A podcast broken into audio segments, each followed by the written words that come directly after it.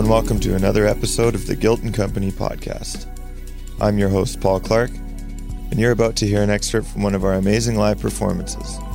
Located in the heart of the Gastown neighborhood of Vancouver, Guilt and Company offers live music every night. Through the podcast, we hope to share who we are and what we do. We are the biggest little venue in town. In the second episode of our Guilt and Company podcast interview series, we have the legendary Dutch Robinson. Dutch has been performing at Guilt and Company at least once a month since 2013. As for a bit of his background, I'll leave that up for him to share. It's an incredible story.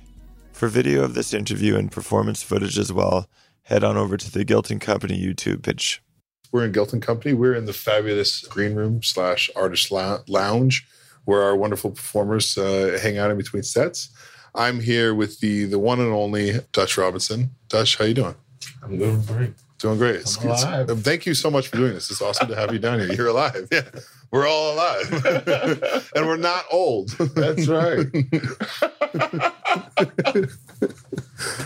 um, you uh, just this week you played uh, a set, uh, a jazz quartet set. Yeah and you're doing your tonight is a Thursday, so you're doing the foundation from the ground up. Yeah. Can you talk a little bit about what that is, how that came about, and how you came about with that? With the foundation? Yeah.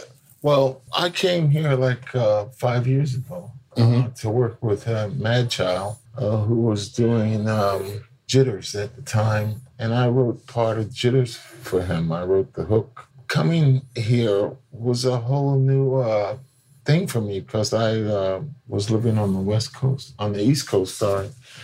That was getting boring and uh, there was no work there. So when I came here to record uh, with Madchild, I wound up staying here um, for forever. I guess I've been here five years now. Um, it was more to do here. Nova Scotia was dying a terrible death when it comes to clubs and things like that. And my kids said, well, you know, you're working with Madchild. That's a great thing to be doing. You should go there, Dad. Right? Go there.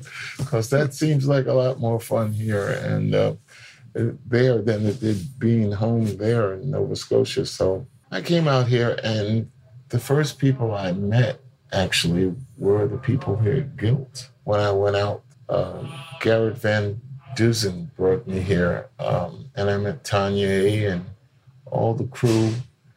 It's changed a lot in the last five years. Yeah, we've gone through a, a couple evolutions. Yeah. yeah, it has changed, but I've been loyal to coming here. I, I love it here. This is uh, like a home for me. I, JC was here at the time, and everybody just kind of welcomed me to the fold. And uh, I just, oh, I'm I'm loyal to Guilt no matter what. no matter what, I can go anywhere and in the world, I'll come back here. You still doing any, any touring right now anywhere? Or? I still go to the West Coast. I mean, to the East Coast. I still mm-hmm. go there because I, I'm with a show called Drum. If you go to drumshow.ca, you'll see the show that I do. It's uh, four cultures that come together and make one music. It's um, Mi'kmaq, Celtic, Acadian, and the Black Settlers. And, That's really uh, cool. Yeah, and yeah. we all make this one music. We've been all over the world. We've sung sung for the Queen. Uh, we actually were here uh, when the um, well, uh, we were here about four years. No, before before I came out here to live, we were here for the Olympics. Oh wow! Yeah, yeah. Uh, yeah. to do a 2010. Right? Yeah, yeah, we were here for that. And uh, we've been all over the world. Like like I said, Dollywood. We've spent a couple of years there with Dolly Parton, and so they're still together. So I go back and forth for that. And also, uh, I do a lot of stuff with the symphony in Nova Scotia too. So right. I yeah. was uh, doing a couple of nights with Symphony in Nova Scotia, and I still have a a great reputation on the East Coast. Uh, so people actually still send for me and pay me more money than I could get if I was still living there. how so, how long were you in Nova Scotia? I was there for uh, my son is 19. My oldest a young son. and He's 19, so I was there for 16 years. Yeah, you, but you're are you originally from the U.S. I'm from the South Bronx. South Bronx? Yeah, Home Street and Prospect Avenue. So there must have been there must have been from South Bronx to Nova Scotia to here. There must have been a lot culture in between. change, culture shock. The South Bronx, I left, I started leaving the South Bronx when I was 19, when I was with the Ohio Players. You were one of the original Ohio Yeah, players, right? I was Yeah. the original lead singer. And um, I started coming here with the Ohio Players to Canada um, before we even had records though. Wow. And, and I, I loved Canada. When you live in the South Bronx, time that I did, it was uh, it was a bad time to live in the Bronx. Um, there was a lot of landlords trying to get rid of tenants so they could have the buildings back. And if you look at pictures of the South Bronx um, on YouTube, if you go and look at the South Bronx, you'll see that it looked like Germany in the Second World War. Some parts of the Oh wow! if you look at the uh, that Paul Newman, what was it? Paul Newman that made that movie, um, the Bronx. Uh, you remember this movie that came out about the Bronx? It it was an awful thing to look at my city from that movie's point of view. Um, I can't remember the name of this this movie, um, but anyway, it was. I can think of uh, uh, It- two Paul Newman yeah, re- yeah, movies right it now. was, it's Cool uh, Hand Luke and uh, Butch Cassidy. Oh no, no! This, well, you could find Butch Cassidy in the Bronx if you were looking hard enough. You know, you want a gun, you could find Butch. Butch was living living up the block from me, actually. no, it was. Uh, I can't think of the name of this movie, but it it showed pictures of Harlem uh, and the Bronx, and um, it was just awful to see. And I saw the movie uh, when I was living in Canada, so Mhm. and then you see your neighborhood, you know, and and um, I was so glad to be in Canada. I, when I first came to Canada, I looked at the streets.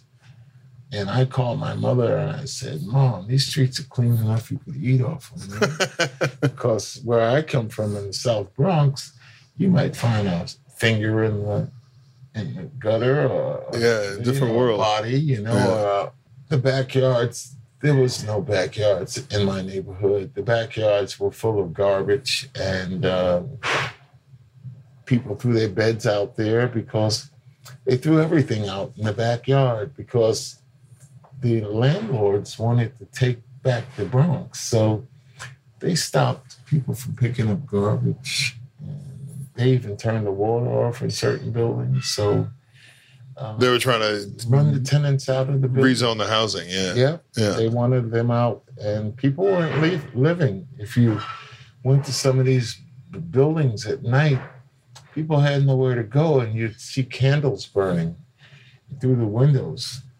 Uh, of because the power had been turned off. Yeah. Yeah, So me coming to Canada was like a blessing. Every time I'd go back, I was like, oh my God, I don't want to be here. So finally, I just decided to be here because I started having children here. And uh, I didn't want to be without them. And I didn't want to take Yeah, them there. yeah. So yeah, I started staying here, and uh, I'm I'm glad I did with Donald Trump in office. yeah, now. yeah. I don't want to be there. And you have you have two sons. I have four sons. One of my sons is uh, what he's 49, I think, and then I have a son named Zaz. Chris is 49. Zaz, who is a producer, uh, was one of the producers on 30 Rock. Oh wow, that's uh, that's one of my favorite uh, shows. I love Well, that. he Yeah. was one of the producers. He has a, a video company in LA. And then I I had another son who passed away after 19 days of being born. A blood vessel burst in his brain. And that was a very sad thing for me. And um, And I have a 19 year old who was just graduating now, and I have a 15 year old who wants to be a basketball star. and I have two beautiful daughters. Um, so, and they are 51 and 50. So I started having kids when I was like, I got married when I was 17. So, 17. yeah, and I married Yeah. a girl who was 26. Wow. that was a hot papa. So, but you know, the oldest is is 50. So you you had her like right away. Yeah, right away, right away. And they're beautiful pe- people and children. They, um, I love them to death. They love me, and we are constantly in contact. Are they all in Canada? No, my uh, I have my daughter. One of my daughters is in Toronto. My other daughter is in South North Carolina with my oldest son. They're both down there, and um, Zaz is in L.A. Like I said, and my two youngest they're in um, Nova Scotia. So when I go to Nova Scotia, I get to hang out with them. I usually go and stay for about 15 days Yeah, yeah, yeah. so I can spend 10 days with them, do the rest of my work, and, and you know, and they love it like that. I've been home like every month for this past uh, winter. So, nice. Yeah. Must be nice to be able to just kind of hop back and forth like that. well, yeah. you know, Yeah. they, they're giving me work there, so it makes it easier. Makes it easier. Yeah, they Yeah. fly me in. I don't have to worry about that plane ticket. Well, there's always work at Guilt too, right? yeah, I'm always here too. I've never failed. Thanks for listening to the Guilt and Company podcast. With over 400 shows a year, we exist solely to preserve live music in Vancouver. We invite all of you, whether local or abroad, to visit us when you can and enjoy the experience of Guilt and Company. Please also visit us online at guiltandcompany.com and subscribe to our shared Apple calendar to stay in the loop.